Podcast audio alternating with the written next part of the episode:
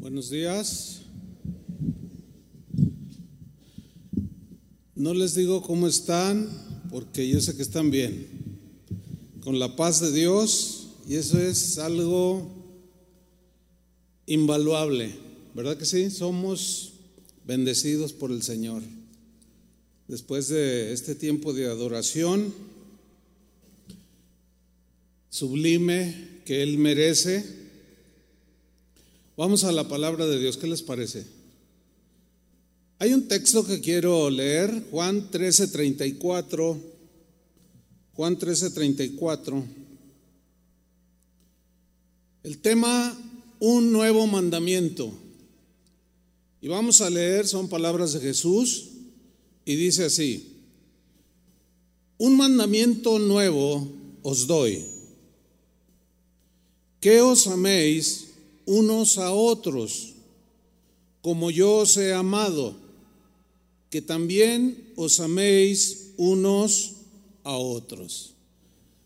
El domingo pasado, 6 de febrero del, de este año 22, 2022, eh, o sea, hace ocho días, el Espíritu Santo nos estaba mostrando en las escrituras sobre el primero y más grande mandamiento de Dios al ser humano.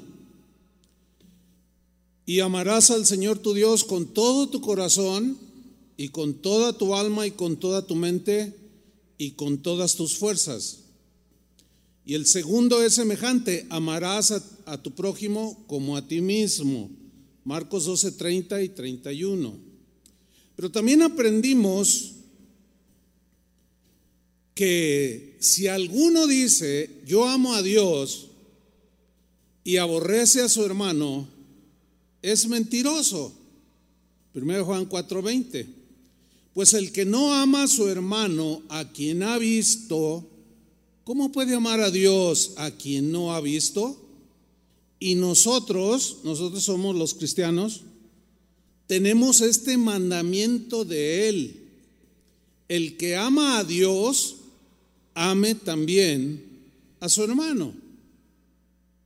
Pero también aprendimos hace ocho días que la medida real de nuestro amor a Jesús es en la medida que obedecemos sus mandamientos. No es por cuánto digo yo que le amo, sino la medida de obediencia a sus mandamientos. Juan 14, 15, Jesús hablando, si me amáis, guardad mis mandamientos. Juan 14, 21. El que tiene mis mandamientos y los guarda, los obedece, ese es el que me ama. Juan 14, 23. El que me ama, mi palabra guardará u, obedecerá. Juan 14, 24. El que no me ama, no guarda mis palabras, así de sencillo, de simple. El que no me ama, no guarda mis palabras. Entonces, el distintivo indiscutible de un cristiano es su amor por Jesús.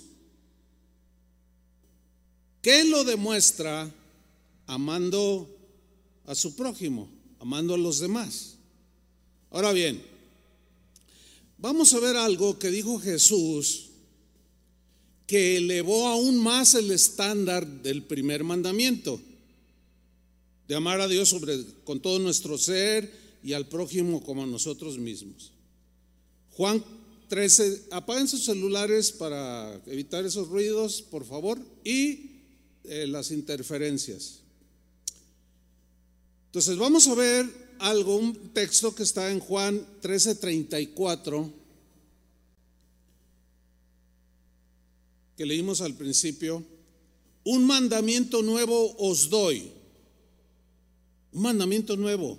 Subrayen esa frase. Un mandamiento nuevo os doy. Que os améis unos a otros. Bueno, ¿qué tan nuevo es? Déjeme hacer una observación. Acuérdense que amar al prójimo pues en realidad no es un mandamiento nuevo. Porque en la ley, en Levítico 19, 18, que Jesús citó, ahí está. Amarás a tu prójimo como a ti mismo.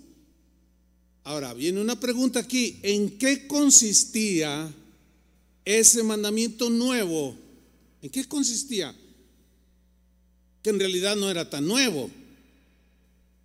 Entonces, ¿por qué Jesús dijo un nuevo mandamiento y cita Levítico 19, 18, que pues ya tenía sus siglos? ¿En qué consistía este mandamiento nuevo? Que no era tan nuevo. Lo nuevo consistía, escuche bien, en la nueva manera de amar al prójimo. Pregunta, ¿cuál es esa nueva manera de amar al prójimo? Vuelvo a Juan 13:34. Un mandamiento nuevo os doy, que os améis unos a otros como yo os he amado, que también os améis unos a otros. Aquí está la clave de por qué Jesús dijo, o a qué se refería cuando dijo, un mandamiento nuevo os doy, que os améis como yo os he amado. Ahora, ¿cuál es esa, o mejor dicho, cómo amó Jesús? Porque ahora dice, esto es nuevo dentro del mismo mandamiento, que se amen, pero como yo los amé a ustedes. ¿Y cuál es esa? ¿Cómo amó Jesús? Amó a todos, dando su vida hasta la muerte. Así amó Jesús. Romanos 5:8 dice así, mas Dios muestra con una acción tangible, muestra, demostró su amor para con nosotros. Nosotros aquí son todos los pecadores del mundo. Dios muestra su amor para con nosotros en que siendo aún pecadores, o a pesar de que éramos pecadores, Cristo murió por nosotros. Bueno, así amó Jesús dio su vida por todos nosotros. Ahora vamos a ver un texto que nos va a ayudar un poco más a entender esta enseñanza de Jesús. Juan 15, versículo 13. Juan 15, 13. Jesús dijo aquí en este versículo, nadie, nadie absolutamente, tiene mayor amor que este. Y aquí está, que ponga su vida por sus amigos por su prójimo, por sus seres cercanos y lejanos y donde esté un prójimo. Nadie tiene mayor amor. Y a eso es a lo que se refería Jesús con un mandamiento nuevo. De amar como Jesús amó. Entonces, lo nuevo de este mandamiento era precisamente amar como Jesús amó al extremo de dar su vida por los pecadores. Lo nuevo de este mandamiento era amar como Jesús amó, buscando ya no el bien propio, sino el bien de los demás, ya dejando y despojándonos de ese egoísmo, no buscando como todo egoísta lo nuestro, mirando nada más, como, dice el dicho, cada quien por su santo, ¿verdad? No. En Filipenses capítulo 2, versículo 3, en la versión en lenguaje actual, aquí Pablo eh, plasma precisamente lo que yo acabo de decir. Dice Filipenses 2.3, no hagan nada por orgullo. No hagan nada por orgullo. Una versión dice, por vanagloria, para gloriarte tú, ah, es que yo hice. No, no, no, no, dice. Eso ya debe ser algo del pasado. No hagan nada por orgullo. Ha habido esas frases de, no, pues este, yo les voy a demostrar que sí puedo. No, bájale. Pues ese es orgullo. No tienes que, ¿a quién le tienes que demostrar? Más bien demuestra que amas como Jesús. Más bien demuestra tu amor a Jesús amando a los demás. Sigo leyendo. No haga nada por orgullo o solo por pelear. ¿A poco hay gente que hace cosas para provocar a otro y pelear? Uf, yo lo he mencionado aquí. Internet está lleno de peleas entre cristianos discutiendo por doctrinas secundarias que no, que no ah, tienen que ver con la salvación, peleándose, discutiendo, a ver quién gana el debate. Se ofenden, se dicen hasta groserías, es, increíble.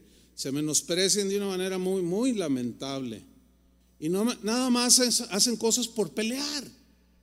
Eso demuestra un egoísmo, una actitud soberbia que no es para nada la actitud de Jesús.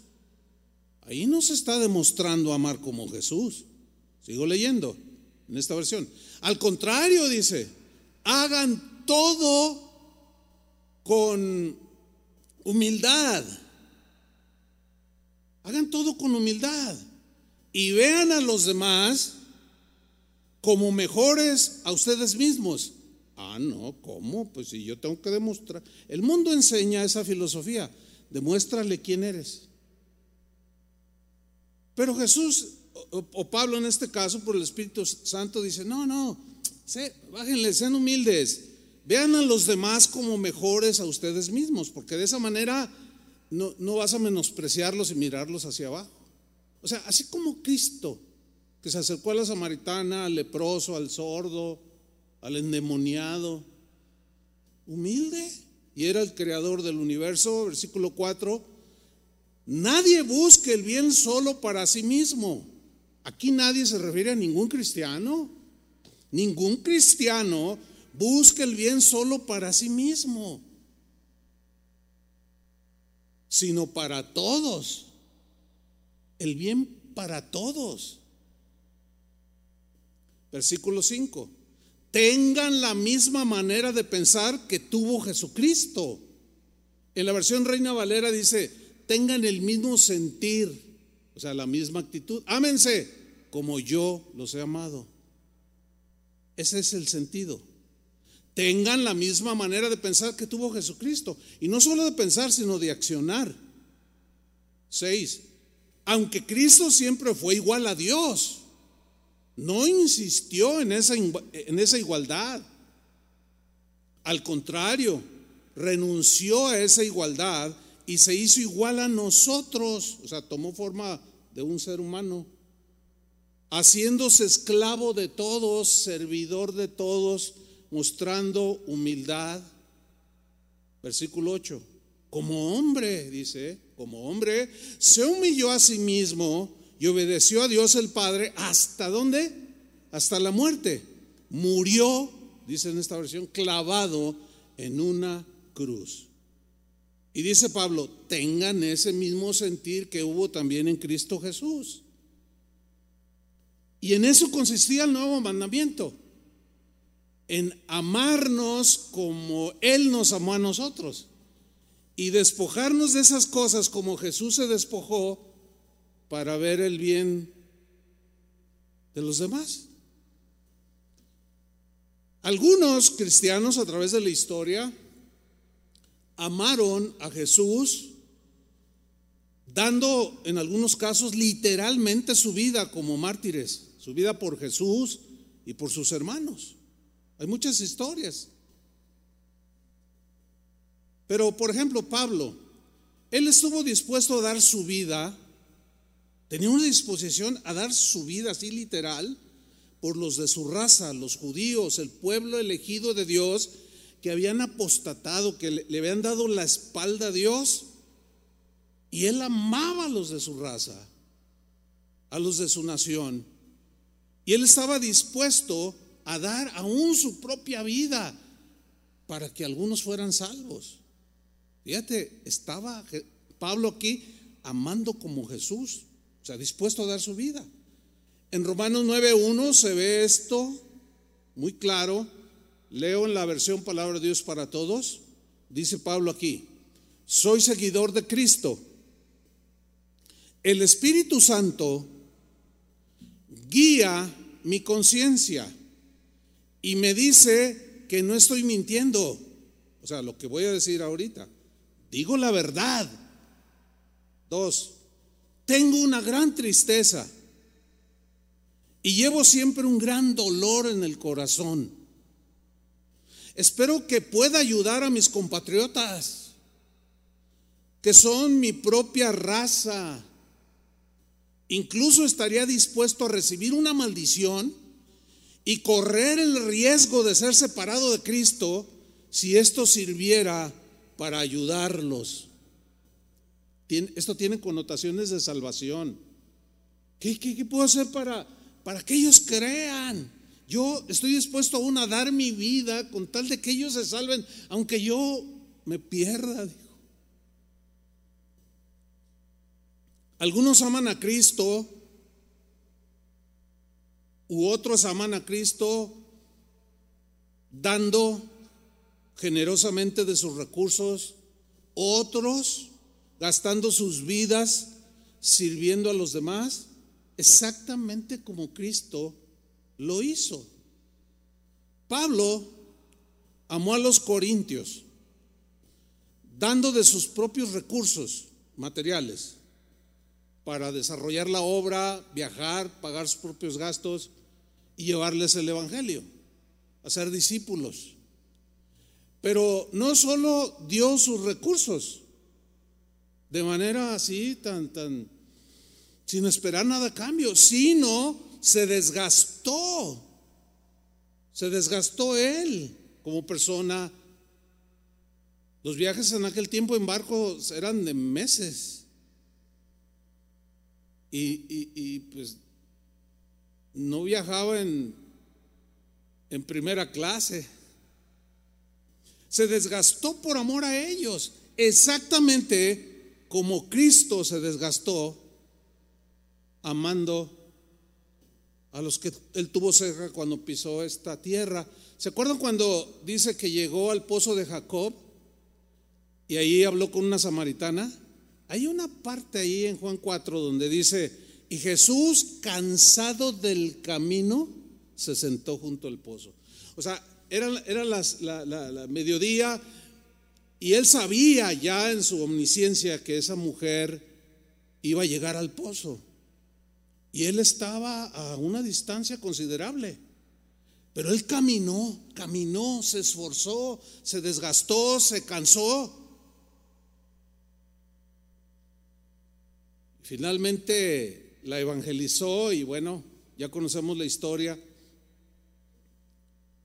En las iglesias cristianas hay mucha gente que, que ama como Cristo amó de manera muy práctica. Gente que sirve en los distintos ministerios, en las congregaciones, sin paga alguna.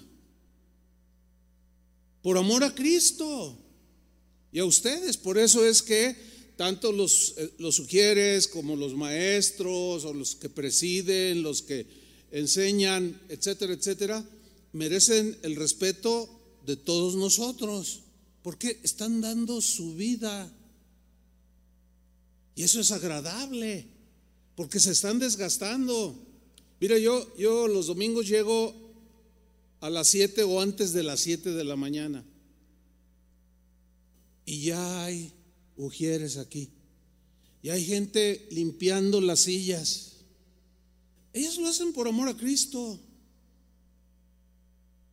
dando su vida, desgastándose, porque se levantan más temprano que usted comprenderá, ¿no? Eso merece respeto, ¿no es cierto? Y reconocimiento y alabanza a Dios. Y valoración de parte nuestra. Porque si usted no quiere dar su vida de alguna manera por otros, no solamente aquí, sino por otros, bueno, pues de alguna manera tiene que aprender, porque usted es cristiano. Entonces valoramos todo ese esfuerzo que hacen. Los maestros tienen que llegar también, los de niños, en la siguiente reunión, una hora antes y se van una hora después. Y usted ya hasta comió. Pero ellos están desgastándose, dándose por amor a Cristo y a ustedes. Por eso nuestra gratitud a todos ellos. Pues sí, los corintios no entendían muchas cosas, eran un poco especiales, hemos hablado bastante sobre eso. Pero entre otras cosas, ellos no entendían que la obra de Dios se sostenía con las ofrendas de los mismos cristianos, no, lo, no lograban entenderlo. Sin embargo, Pablo no fue frenado por esta falta de entendimiento o mezquindad, como usted lo, lo quiera entender, de parte de los corintios, sino que los amó como Cristo los amaba, a pesar de ser como ellos eran. Segunda de Corintios 12, 15, aquí está, mire. O sea, Pablo para trasladarse, viajar y llegar a Grecia, pues tenía que tomar barco. Y era costoso. Pero los corintios no lo entendían y no, no aportaban para la obra, el sostenimiento de la obra. Y Pablo dijo aquí, segunda de Corintios 12, 15, dijo lo siguiente, y yo, ya de manera personal, porque él amaba a Cristo y estaba demostrando amarlos como Cristo los amaba. Y yo con el mayor placer gastaré lo mío. O sea, de mis propios recursos, de lo que a mí Dios me da y me bendice. Yo lo voy a invertir en el pago de mis viajes y de mi traslado y de, mi, de, todos mi alimentación, etcétera. Yo gastaré lo mío. Pero, pero fíjense lo que viene a continuación. Y aún yo mismo, dice, me gastaré del todo. O sea, hablando del desgaste físico de viajar, de enseñar, de estudiar, de aconsejar, de aguantar ah, las carnalidades de ellos, las rebeldías y tanta cosa. Dice, yo mismo me gastaré. En otra versión dice, me desgastaré del todo y luego dice, por amor a vuestras almas, exactamente como Jesús dijo en el nuevo mandamiento. Y luego añade, todavía, fíjate, con un entendimiento y una abnegación y una humildad realmente este, que solamente el Señor Jesús puede producir cuando lo amamos con todo nuestro corazón y entendemos que así debemos amar a los demás. Dice, aunque amándoos más, sea amado menos. O sea, a mí no me interesa si, miren, yo los amo un montón, pero ese amor no es correspondido, pero no me importa porque yo los amo como Cristo los ama. Él había entendido el nuevo mandamiento. Así como los cristianos del primer siglo entendieron que dar la vida por los demás era, era un mandamiento nuevo. Dar la vida por los demás era un mandamiento nuevo, no era una opción era un mandamiento, ¿entienden eso? Y si me amáis, dijo Jesús, guardaréis mis mandamientos. Todo cristiano honesto, todo cristiano fiel a lo que dice que cree, debe estar dispuesto a dar su vida por Jesús. ¿Cuántos dicen amén? Pero también por los demás. Porque así Jesús dijo en el nuevo mandamiento. Porque el amar como Cristo amó es y debe ser el distintivo todos los cristianos. Mire, le voy a confesar algo así entre paréntesis. Eh, cuando yo, cuando el Señor me da una palabra así como esta, eh, yo, yo, leo, leo los textos, los estudio, los, los escarbo, etcétera, ¿no? Y, lo que quiero mencionarles es lo siguiente. Cuando yo estoy estudiando todo esto, me estoy dando cuenta de mí mismo que, híjole, como decimos aquí en México, ¿verdad? Híjole, no, no, no, me falta un montón. O sea, pero yo quiero. Yo quiero obedecer a, sus mandamientos. ¿Por qué? Porque lo amo. Y soy un hombre y quiero ser un hombre endeudado, como dijo Pablo. no le debas nada a nadie, solo el amarse unos a otros. Y el amar a los otros como Cristo amó implica, bueno, en mi caso como pastor, aguantar todo. Todo. Y todo es todo.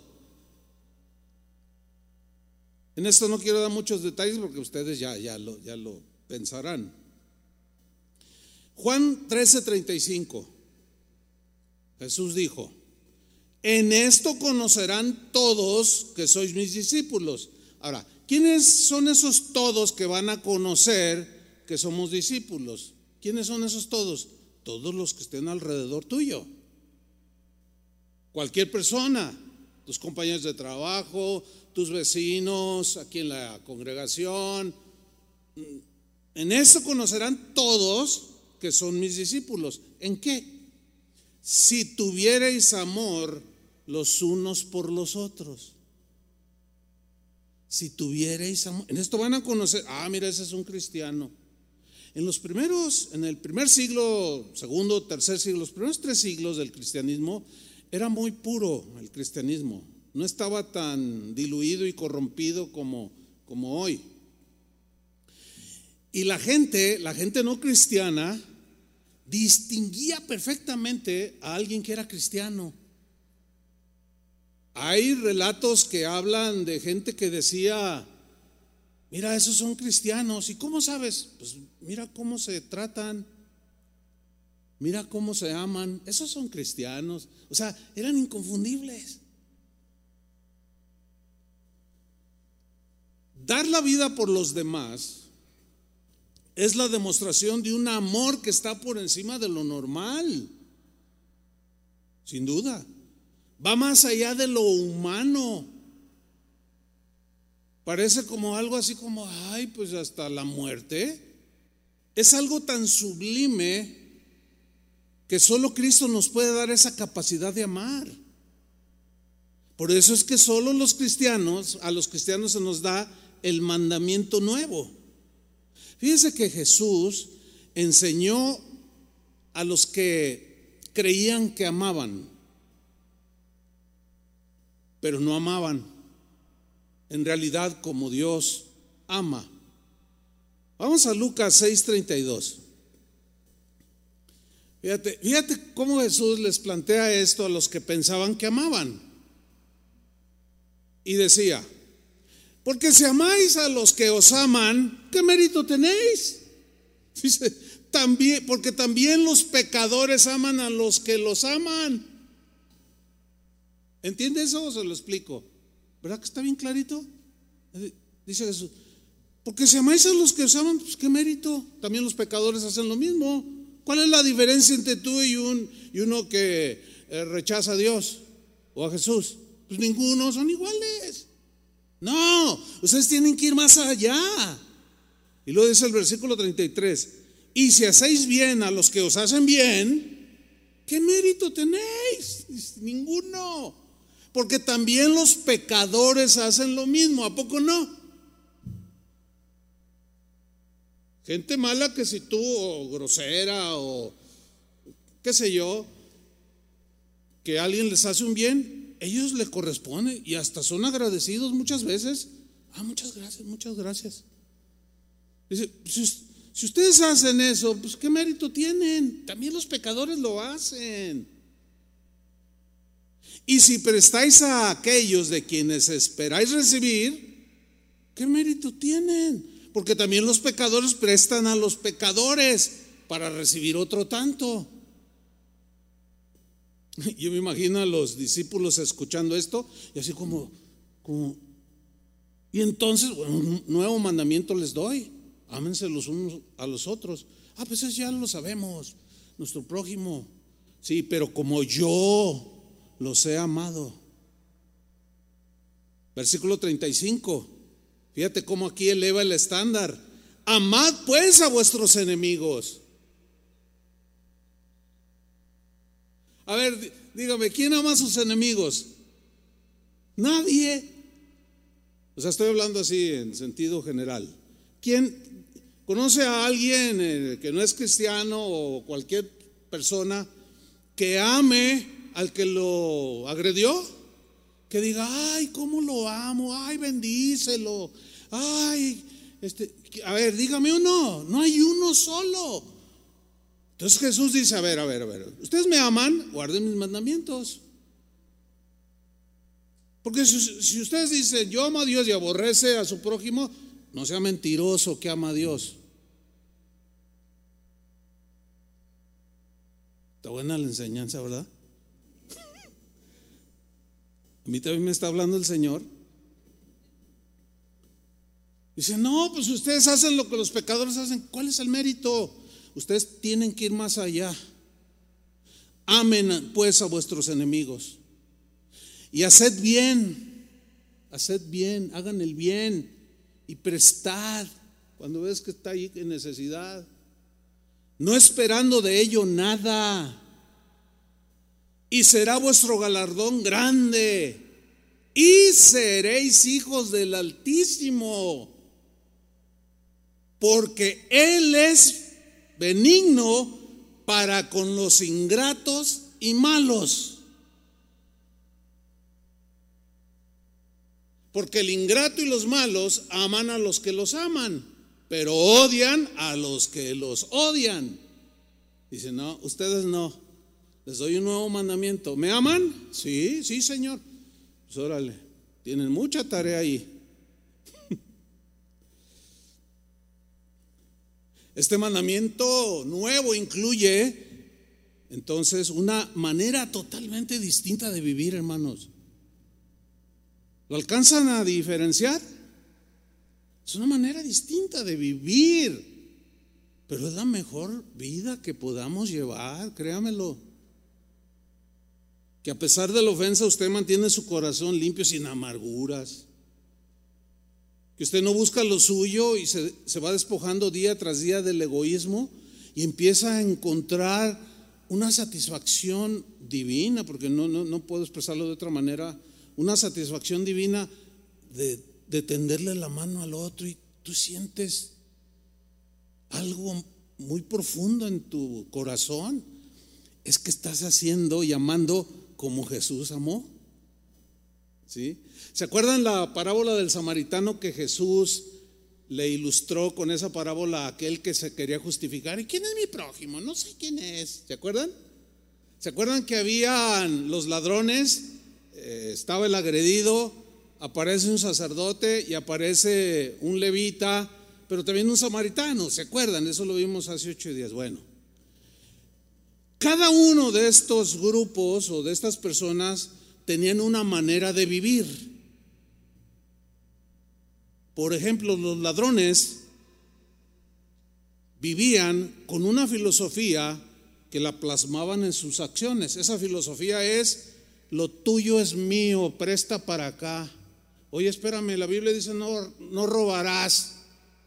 Y te acabo de ver salir de la basílica y me acabas de robar. No, no, no, no, no, eso allá queda y acá presta para acá. Así viven muchos. Lo tuyo es mío. ¿Usted quiere esa forma de vivir? No robe. Porque aparte de que los ladrones se van al infierno, Jesús lo dijo. Entonces fíjense, ellos llevaban a la acción sus pensamientos. Los religiosos como el sacerdote y el levita tenían su manera de vivir.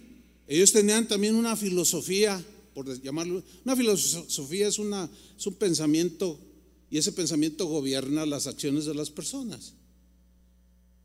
Pero este, este, este, sacerdote y este levita eran religiosos, ellos no negaban a Dios, decían que amaban a Dios sobre todas las cosas y a su prójimo como a sí mismo, pero en realidad en la práctica no lo accionaban. Y ellos vivían este estilo de vida. Lo mío es mío.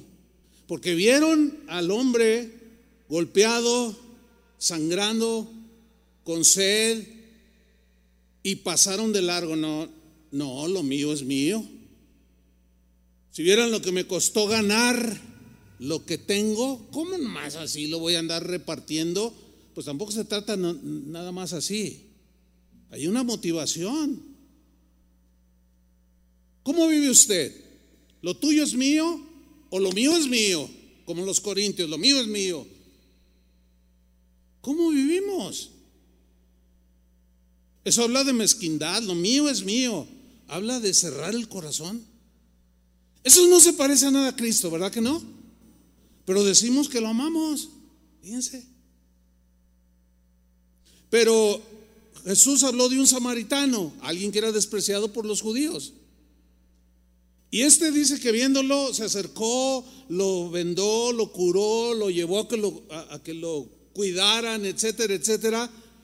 Y este hombre a pesar de que era menospreciado por otros, en realidad estaba amando como Cristo amaba y tenía una filosofía de vida, ideas, pensamientos que los llevaba al terreno de los hechos.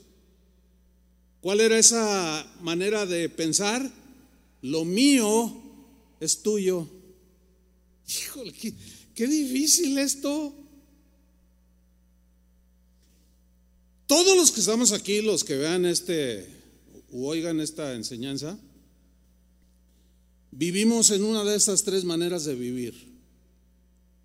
Pero eso es lo que escoges vivir.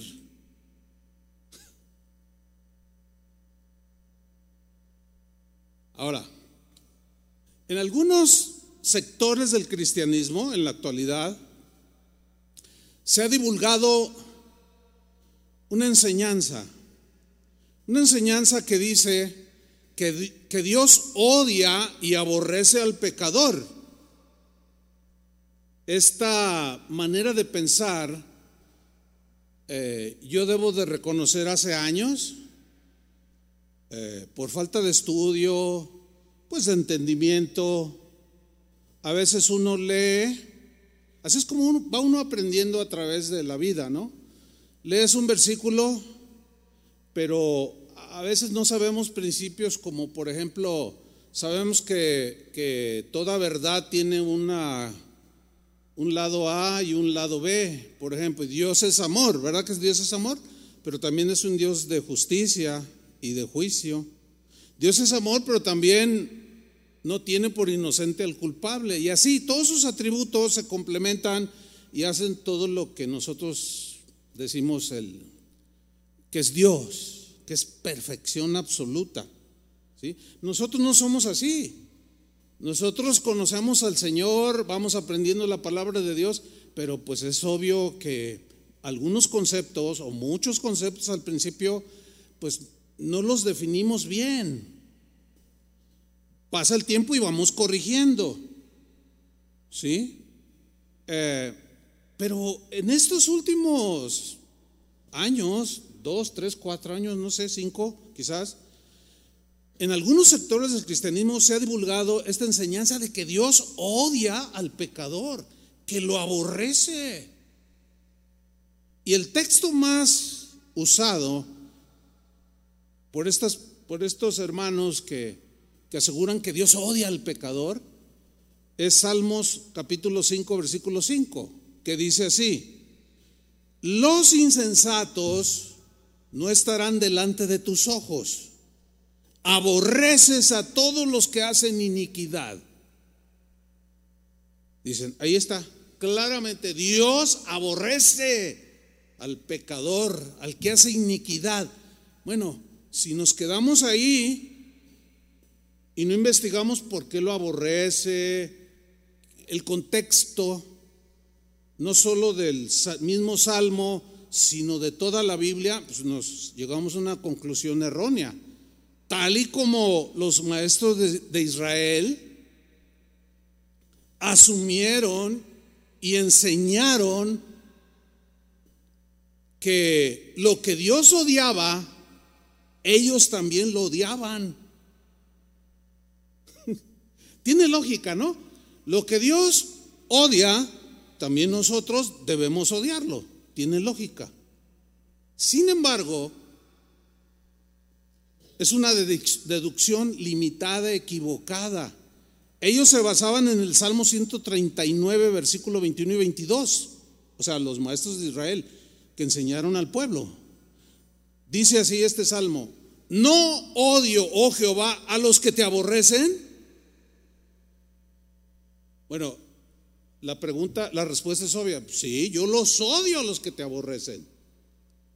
Odio a los ateos, odio a los que se burlan de los odio.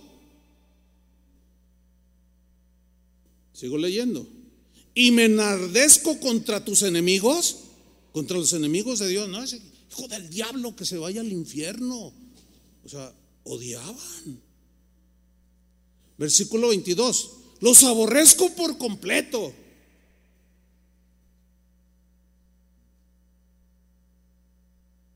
Los odio a los que te odian. Los tengo por enemigos. Ahora, hay que leer todo el Salmo para entrar en el contexto, pero no lo voy a hacer ahora, no hay, el tiempo. Pero los maestros de Israel, al igual que el día de hoy, que a nosotros cristianos nos pasa, les pasaba lo mismo. ¿Qué les pasaba? Los maestros de Israel, como algunos de nosotros los predicadores, los maestros de la Biblia, llegamos a conclusiones equivocadas acerca del carácter de Dios, como en este caso, de que Dios odia al pecador.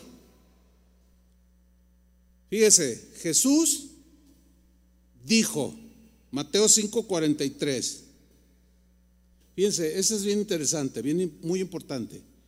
Jesús les dijo, Oísteis que fue dicho, amarás a tu prójimo, o sea, citando Levítico. Oísteis que, que fue dicho, fíjate, no dice, oísteis que dice la escritura.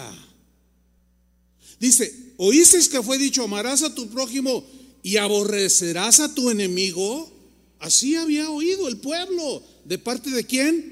De los maestros de Israel. Dicen, yo odio a los, que, a los que son enemigos de Dios, también son mis enemigos. Los que odian a Dios, los ateos y los que se burlan, yo los aborrezco, no los puedo ver para nada y por completo, de manera total, desde la punta de la cabeza hasta los pies. Los odio con odio jarocho si fuera veracruzano.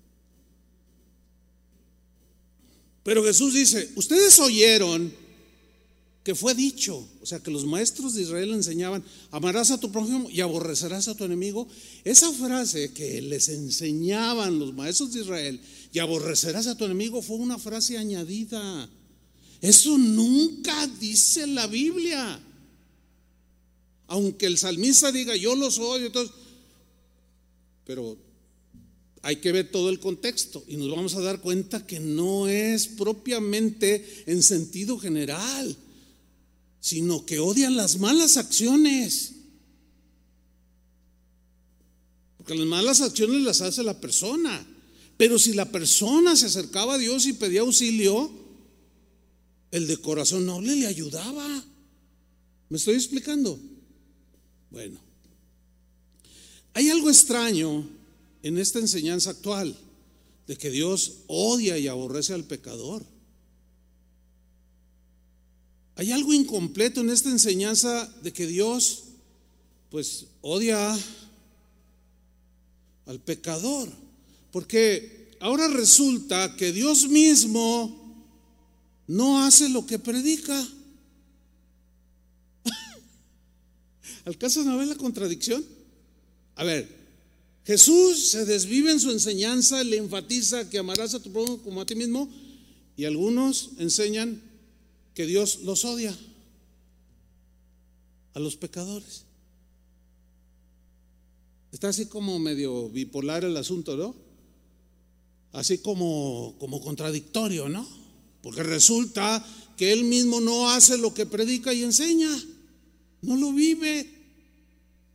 Ahora resulta que Dios odia a sus enemigos los pecadores. Y el colmo. Y a nosotros nos ordena que amemos a los pecadores que son nuestros enemigos. A ver, ¿cómo está eso?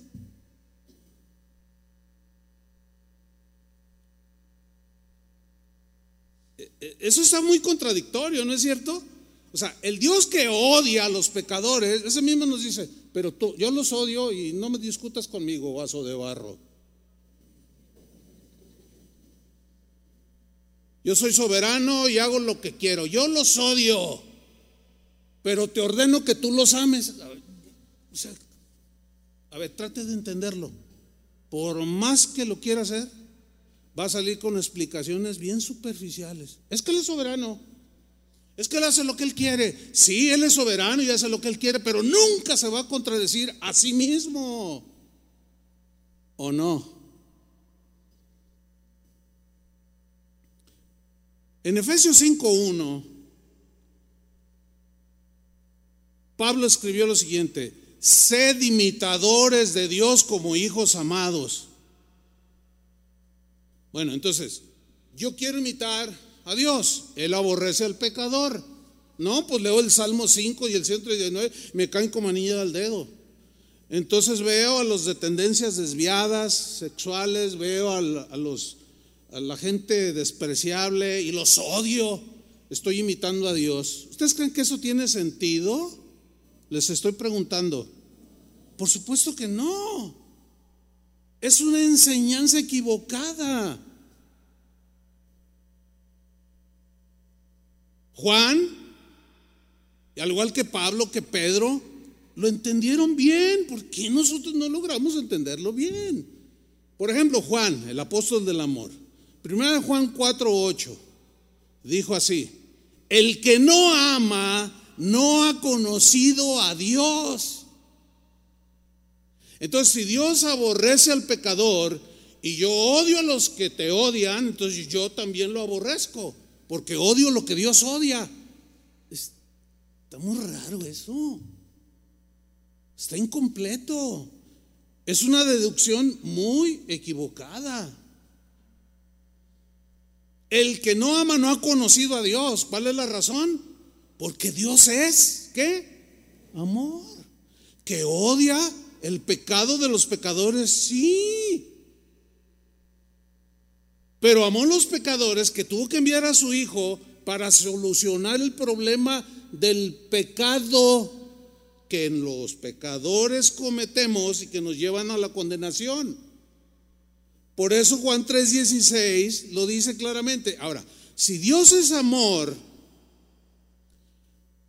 ¿qué nos va a pedir que hagamos nosotros? Dígalo, que amemos y lo dice claramente, si ustedes aman a los que los aman, ¿qué, mérito tienen? No, antes amen a sus enemigos. Ahora, pregunta, ¿Jesús odió a los pecadores? Pero para nada.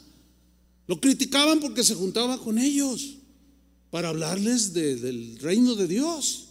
Este anda con, con publicanos y se junta con pecadores. Y, ay, si esta mujer que le está ungiendo de aceite supiera a él quién es, ni se acercaría.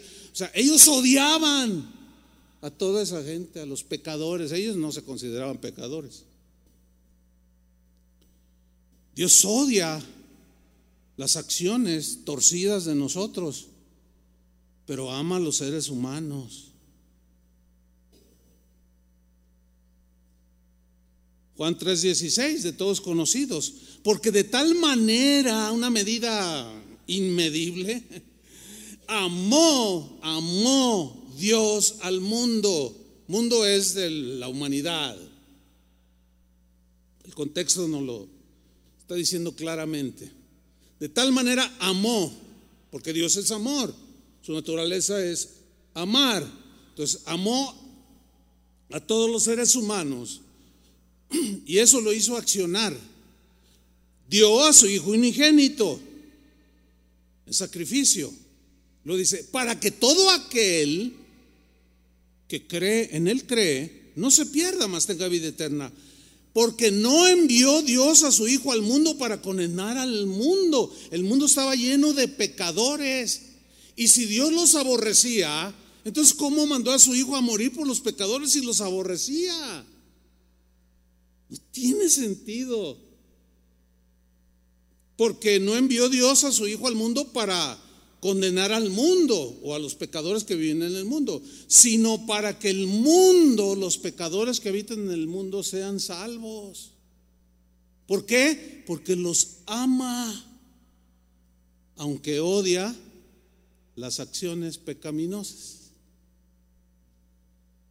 Pedro, otro que dijo algo muy interesante, entendiendo el mandamiento de Jesús. Dice segunda de Pedro 3:7. Y ahora, por esa misma palabra, el cielo y la tierra están guardados para el fuego. O sea, ya del día final, ya cuando todo será consumido. Reservados para el día del juicio y de la destrucción de quienes? De los impíos. Ahora, ¿por qué los va a destruir? porque siempre rechazaron a Cristo, al único medio de salvación. Pero no los va a destruir porque los odie, sino porque ellos rehusaron creer en el unigénito Hijo de Dios. A lo suyo vino y los suyos no le recibieron. Ellos amaron más las tinieblas que la luz porque sus obras eran malas. Y los rechazaron porque Jesús con su mensaje y su su vida estaba evidenciando todo lo perversos que eran. Y a nadie le gusta que le digan que es un pecador pervertido. A nadie le gusta que le digan que es un mentiroso, un ratero, un adúltero, un tranza, un mentiroso. A nadie le gusta que le digan, pero el Evangelio es ese mensaje. Ustedes son pecadores. Ese pecado los tiene en condenación. Pero Dios los amó a los pecadores, que dio a su Hijo por los pecadores en sacrificio y todo aquel que crea será salvo. Entonces, ¿Dios ama a los pecadores? ¿Dios odia a los pecadores? Pues no, no. Pero sigamos con Pedro. Está hablando de la destrucción de los impíos. Ok. Versículo 8. Pero no olvidéis, no se les olvide, queridos hermanos, dice esta versión, que para el Señor un día es como mil años y mil años como un día. Este, este, esta frase o este texto está exaltando la paciencia de Dios para con los pecadores. Dice el versículo 9, el Señor no retarda en cumplir su promesa. ¿Cuál era su promesa? De venir y de destruir a los impíos o a los pecadores. Dice, el Señor no retarda en cumplir su promesa, según entienden algunos la tardanza.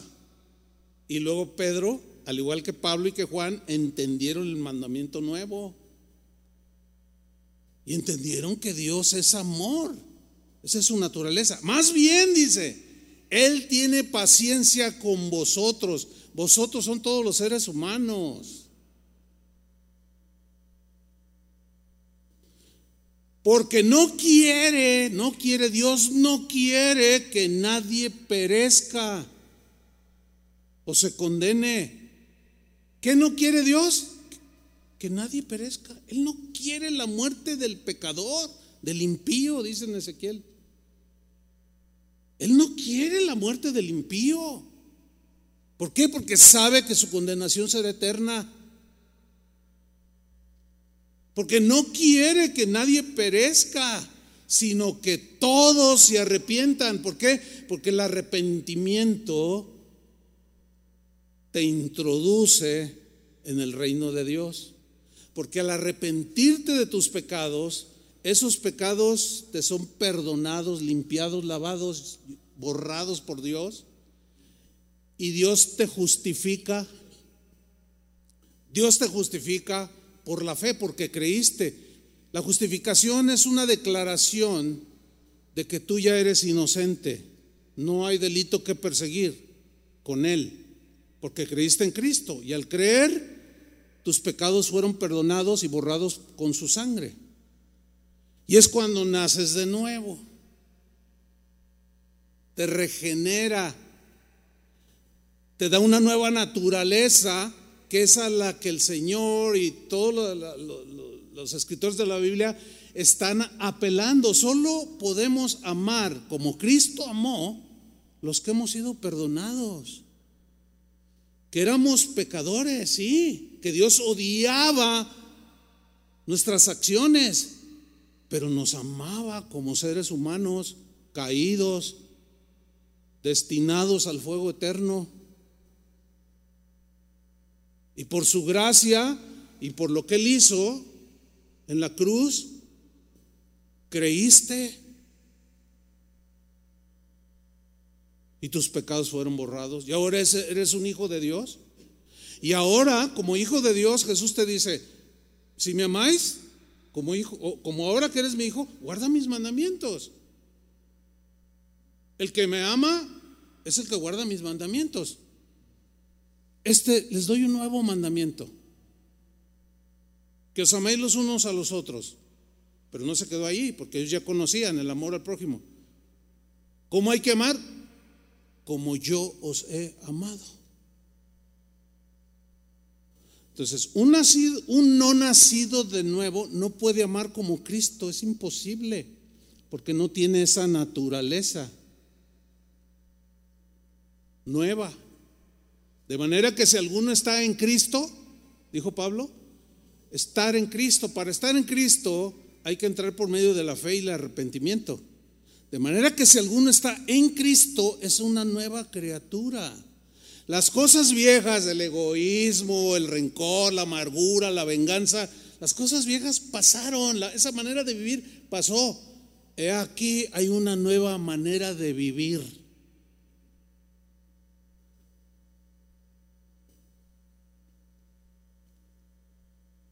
Entonces, el nuevo mandamiento incluye algo totalmente distinto. Yo diría hasta revolucionario. ¿Por qué? Porque incluía amar a nuestros enemigos. Cosa que ninguna religión enseña.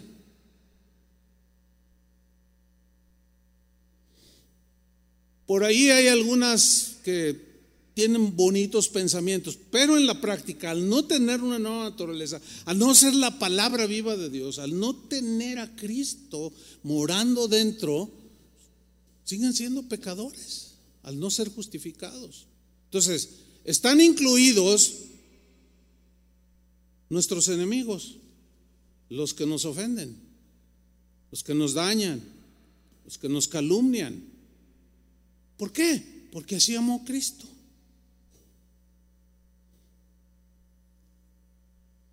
Mateo 5:43.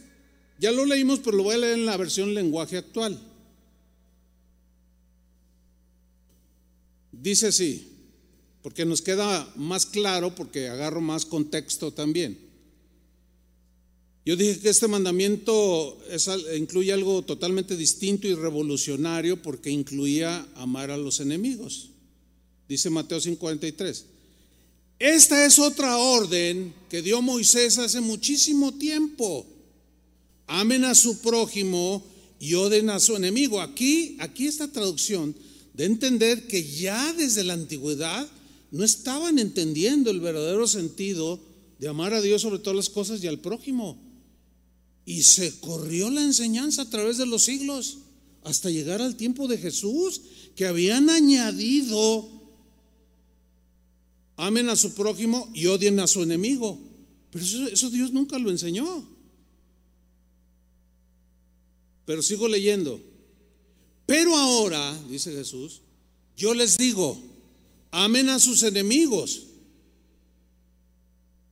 y oren por quienes los maltratan. Ahora, si yo no tengo bien entendido esto, yo voy a decir, como el salmista, como los salmos que leímos, yo odio a los que te odian. Y a tus enemigos son mis enemigos. Porque Dios odia a los pecadores. Eso ya se derribó, ¿sí o no?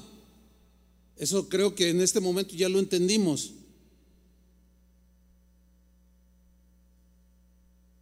Pero ahora yo les digo, amen a sus enemigos y oren por quienes los maltratan. ¿Se acuerdan de Jesús en la cruz? Padre, perdónalos porque no saben lo que hacen. O sea, hasta en la cruz estaba orando por sus enemigos. ¿Cómo los va a aborrecer? Está orando por ellos. ¿Por qué? Porque los ama.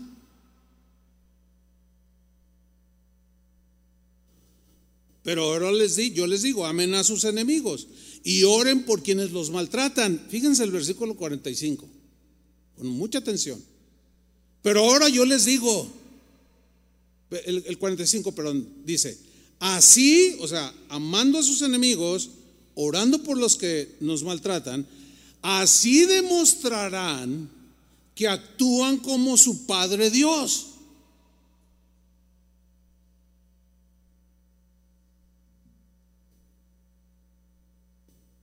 que está en el cielo. Él es quien hace que salga el sol sobre los buenos y sobre los malos, hablando de su bondad indiscriminada, o sea, sin discriminación, porque es un Dios bueno por naturaleza, que hace salir el sol sobre buenos y malos. Él es quien manda la lluvia para el bien de los que lo obedecen pero también de los que no lo obedecen. Entonces, si los odiara, nada más yo vería nuestra milpita.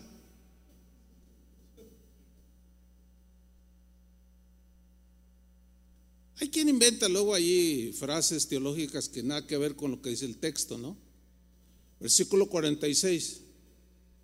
Si ustedes aman solo a quienes los aman, Dios no los va a bendecir por eso, dice esta versión. No, Recuerden que hasta los que cobran impuestos, los publicanos, los impuestos para Roma, también ellos aman a sus amigos. Pues, ¿Qué mérito tenéis? Dice la Reina Valera 47. Si saludan solo a sus amigos, si saludan solo a sus amigos, no hacen nada extraordinario. Hasta los que no creen en Dios hacen eso. Dice el 48, ustedes deben ser perfectos como Dios. O sea, aquí no habla de una perfección como la de Dios, sino una, un nivel alto en parecernos a Él, que reconocemos que nos falta mucho, lo reconocen, pero que queremos. ¿Cuántos quieren? Yo quiero, de verdad. Bueno, Dios lo sabe, no tengo que convencerlos a ustedes pero mis acciones iban a hablar, se iban a decir. Ustedes deben de ser perfectos como Dios, su Padre que está en el cielo, así como, como Dios, su Padre que está en el cielo, es perfecto. Ahora, cierro con este versículo, que será la próxima enseñanza del domingo, o del próximo domingo. Primera de Juan 2.6. Dice Juan, el que dice que permanece en Él, o sea, yo ando con Cristo, estoy en Cristo, eh, amo a Cristo, sirvo a Cristo, ok, el que dice que permanece en Él, ¿qué dice? Debe andar como Él anduvo. ¿Y cómo anduvo? De eso se va a tratar la, enseñanza del próximo domingo. Un nuevo mandamiento. Eso es para nosotros. Yo quiero hacerlo. No sé usted, yo, le animo porque, porque hay, hay, un nivel, sí, sí, hay un nivel que todos hemos recorrido y nos hemos dado cuenta de la aprobación del Padre. Cuando amamos como Cristo amó, cuando nos despojamos del egoísmo y decimos, híjole, estoy cansado, pero, pero voy a hacer un lado mi cansancio por, por mi esposa o por mis hijos, ¿verdad? O sea, me voy a esforzar, porque dice que Cristo dio su vida por la iglesia, o sea, nosotros, los que ha limpiado, los que ha lavado, la santificó, la purificó, la limpió, la cuida. Y luego dice, así los maridos deben de amar a sus mujeres, así como Cristo amó a la iglesia. Entonces, sí, estoy cansado, pero se le olvidó, o estás cansado, pero se le olvidó a tu esposa comprar la leche. Y ya son las 11 de la noche. Y tú estás cansado. Oye, amor, fíjate que se me olvidó. y tú le empiezas a insultar. Ay, ya estás vieja. Ya te olvida todo. Te voy a dar antioxidantes. No, no, no, no, no. Y dices que eres cristiano. Decimos que somos cristianos. No. Dile, o levántate, ahorita vengo, pero estás bien cansado. Ah, ¿no, te, ¿no estás dispuesto a desgastarte? Somos muy egoístas, pero estamos aprendiendo a amar como Cristo amó. Amén. Ese nuevo mandamiento es sublime, hermanos. No hay enseñanza en ningún lado como esa, porque el Señor sabe que al entrar nosotros en esa enseñanza, obedecerla, entremos a un nivel que nadie se imagina, el gozo cumplido del que habló Jesús. Con una paz y una satisfacción. Yo he hablado en esto de la pandemia con mucha gente que vive en realidad un cristianismo bastante notable o sea, que, viven en un nivel espiritual maduro, o sea, pacientes, son pacientes, son bondadosos, misericordiosos. Y a veces así platicando sale, surge la pregunta obvia, ¿no? ¿Y, cómo estás? ¿Cómo te sientes en medio de todo lo que... Yo tengo mucha paz. Ah, ¿De veras? Sí. Fíjate, yo me contagié, me dijo una vez un hermano, y me puse grave, pero nunca me dio miedo.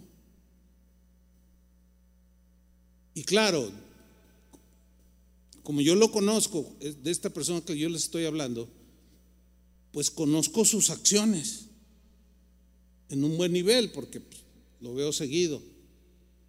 Digo, no, pues, pues ahí, ahí está, ¿cómo vive? Totalmente distinto.